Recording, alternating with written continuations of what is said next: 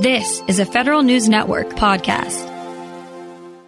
The ongoing aggression by Vladimir Putin and his Russian armed forces has provoked a nearly all of government response from the United States, no less than nations geographically closer to Ukraine. And that includes the State Department. For a view from the inside, we turn to the president of the American Foreign Service Association, Eric Rubin. Ambassador Rubin, good to have you back. Thank you very much, Tom. Good to be here. And I want to start with your own background because you served the State Department earlier in your career in Moscow and also in Ukraine. So you're one of their Eastern European go to people. I am. I've been working actually on relations with the, the Soviet Union and the former Soviet Union for, for almost 40 years. What's your feeling? What's your sense of all this? What are you going through personally watching this drama unfold? Well, for, for me and for my colleagues who've been working on this set of issues uh, since the end of the Cold War, since the end of the Soviet Union, it's a very, very emotionally painful time, partly because we all have friends and colleagues, people we've worked with, uh, their families whom we know, and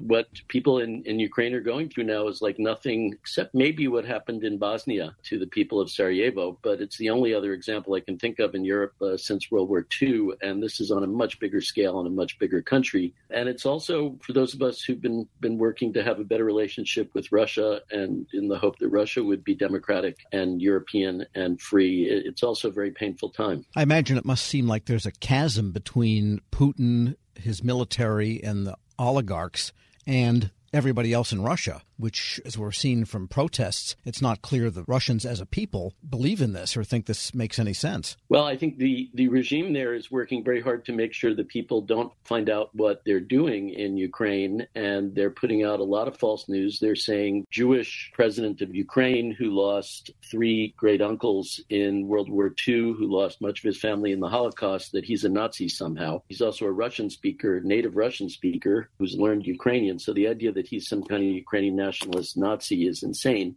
But they want to be sure their people don't know. So they've been shutting down social media platforms. They've been jamming Western media. It's it's shades of the Cold War. And again, before we get to the State Department, that's an interesting theme because yes, Putin is calling, you know, whatever his imagined threats in Ukraine as neo Nazis. And he said something similar during the invasion of the Crimea a few years back that it was inhabited by anti Semites, which struck my ears as really odd coming from a guy like Vladimir Putin. It's completely false. It's completely ridiculous. But you know, they're they're heirs to the great Bolshevik tradition, and Putin, you know, was educated by the KGB. So the relationship between what they say and the truth is is they're two completely separate things. All right, so let's talk about the State Department now. What does it look like inside when things are this tense in the world, when there's an outbreak of just extraordinary change and violence, really, that involves, in some ways, the interests of the whole planet? Well, I think the first thing is is concern for uh, our uh, people, our Americans and their families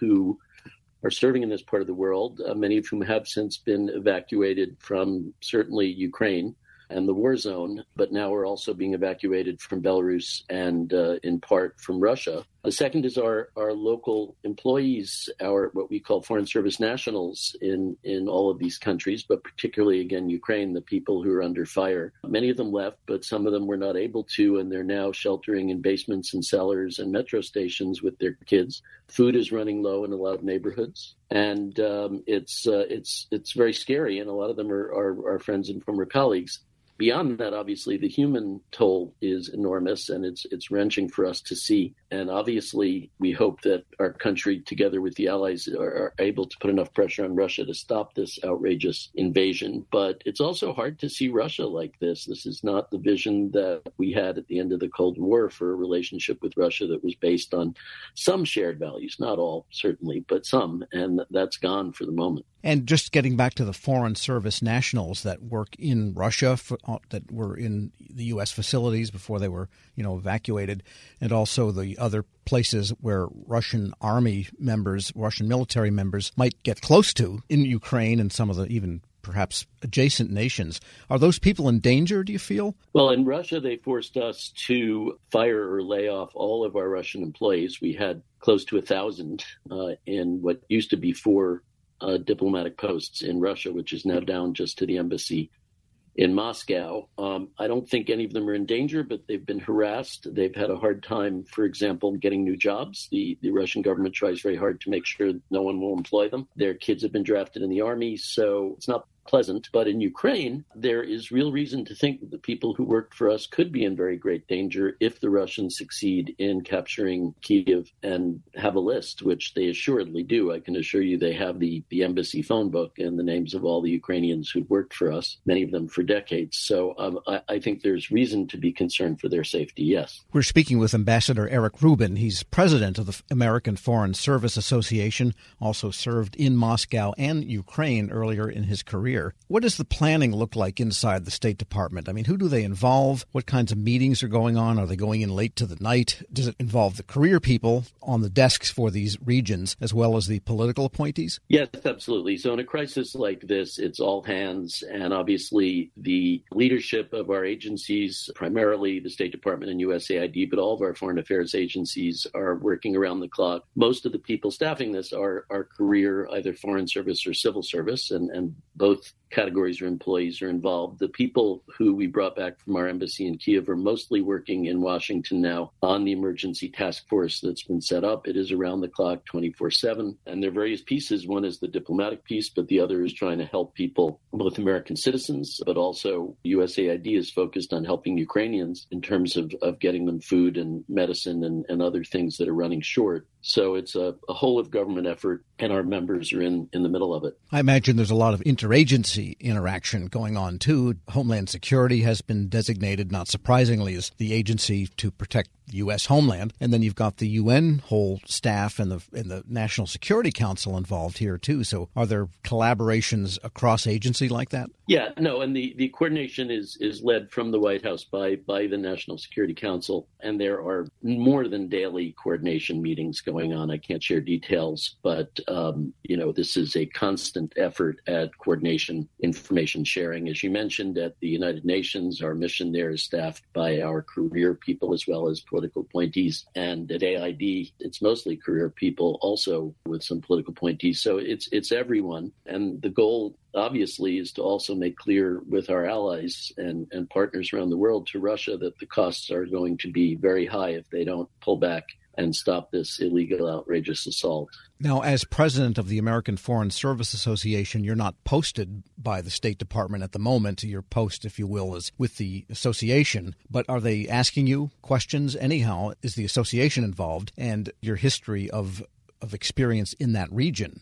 Is that something they're calling hey eric we know you're at the association but yeah so there's a whole network of current and former diplomats foreign service officers civil service people who've worked on these issues for years who are in regular contact. Uh, some of it is just sharing ideas and uh, some of it is just those of us who are not in the middle of it doing what we can to support our colleagues who are but then our association and union, AFSA, is very involved in a couple of pieces. One is trying to support the American employees and their families who've been evacuated, many of, of whom had to leave under very difficult conditions. Sometimes they had to leave behind pets because it was all done by commercial flights and they couldn't get space for their pets. Uh, their kids were yanked out of school and are now trying to start school, at least temporarily, here in the U.S. Some of them are scattered. The families are, are allowed to go anywhere they want. The employees are here in Washington. So we're trying to support them. And then we're trying to support our local employees in Ukraine, the Foreign Service national employees, who, uh, who aren't members of our union, but they are part of the Foreign Service family. And they have been working for our embassy and for our country and for shared goals and values and for their country as well. And they're a lot of them are in basements and cellars, and a lot of them um, have volunteered for the Ukrainian military or been drafted, or they have uh, husbands and fathers and brothers who have. And it's a very scary time. So we're doing what we can to help efforts to support them, raise funds for them. There's a bunch of GoFundMe efforts going on and a couple of other things. So we're trying to support that as well. So you have financial and physical danger to people in one form or another. Well, yes. I mean, in, in Ukraine now, the banking system is shut down. Uh, the economy is shut down. The roads are mostly closed. It's almost impossible to get out from central and eastern Ukraine. So people now, if they haven't left, it's very hard to, to go anywhere other than the basement or the metro station. And the scenes are reminiscent of London during the Blitz. It's, it's horrifying. And just on a personal note, again, have you felt the uh, cold finger of Russian cyber hacking? All of us who've worked on these issues have been hacked before, have been attacked before. I can't go into details except to say that I, I, think cyber is a very important part of this. And I know that our country and our allies and NATO and others are, are completely focused on that. But all of us in, in America have felt the effects of Russian interference and hacking. We know about our elections, but uh, it, it's obviously a, a, very big concern. And um, it's something I think everybody needs to, to be aware is, is, is a huge danger to our our society. All right. Well, we wish you and your associates at the State Department the best here. Ambassador Eric Rubin is president of the American Foreign Service Association. Thanks so much for joining me. Thank you very much, Tom. It's a pleasure to be here. We'll post this interview at federalnewsnetwork.com slash Federal Drive. Hear the Federal Drive on demand. Subscribe at Apple Podcasts or wherever you get your shows. Hello and welcome to the Lessons in Leadership podcast. I'm your host, Shane Canfield, CEO of WEPA and today I'm thrilled to be joined by Melissa Bradley, the founder and managing partner at 1863 Ventures, an investment company focused on bridging entrepreneurship and racial equity and accelerating new majority entrepreneurs from high potential to high growth.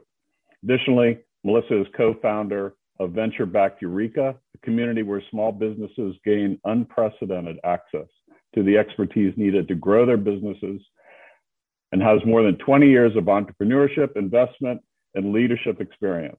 Melissa, welcome and thank you for being here. My pleasure. Thank you for having me. Who is the first person that you remember looking up to as a leader, and what was it about them that inspired you? So there are actually two people. Um, the first person personally was my mom. Uh, she was a single parent and what I realized is that she was the leader of our household, but she was also the leader of our community. Um, she was a staunch advocate for children's rights in public schools, making sure that we got a quality education. She was a staunch advocate around rights for renters. Um, we were not in a financial position that we actually ever owned a home, uh, but she made sure that people who lived in various types of housing we were in regular housing.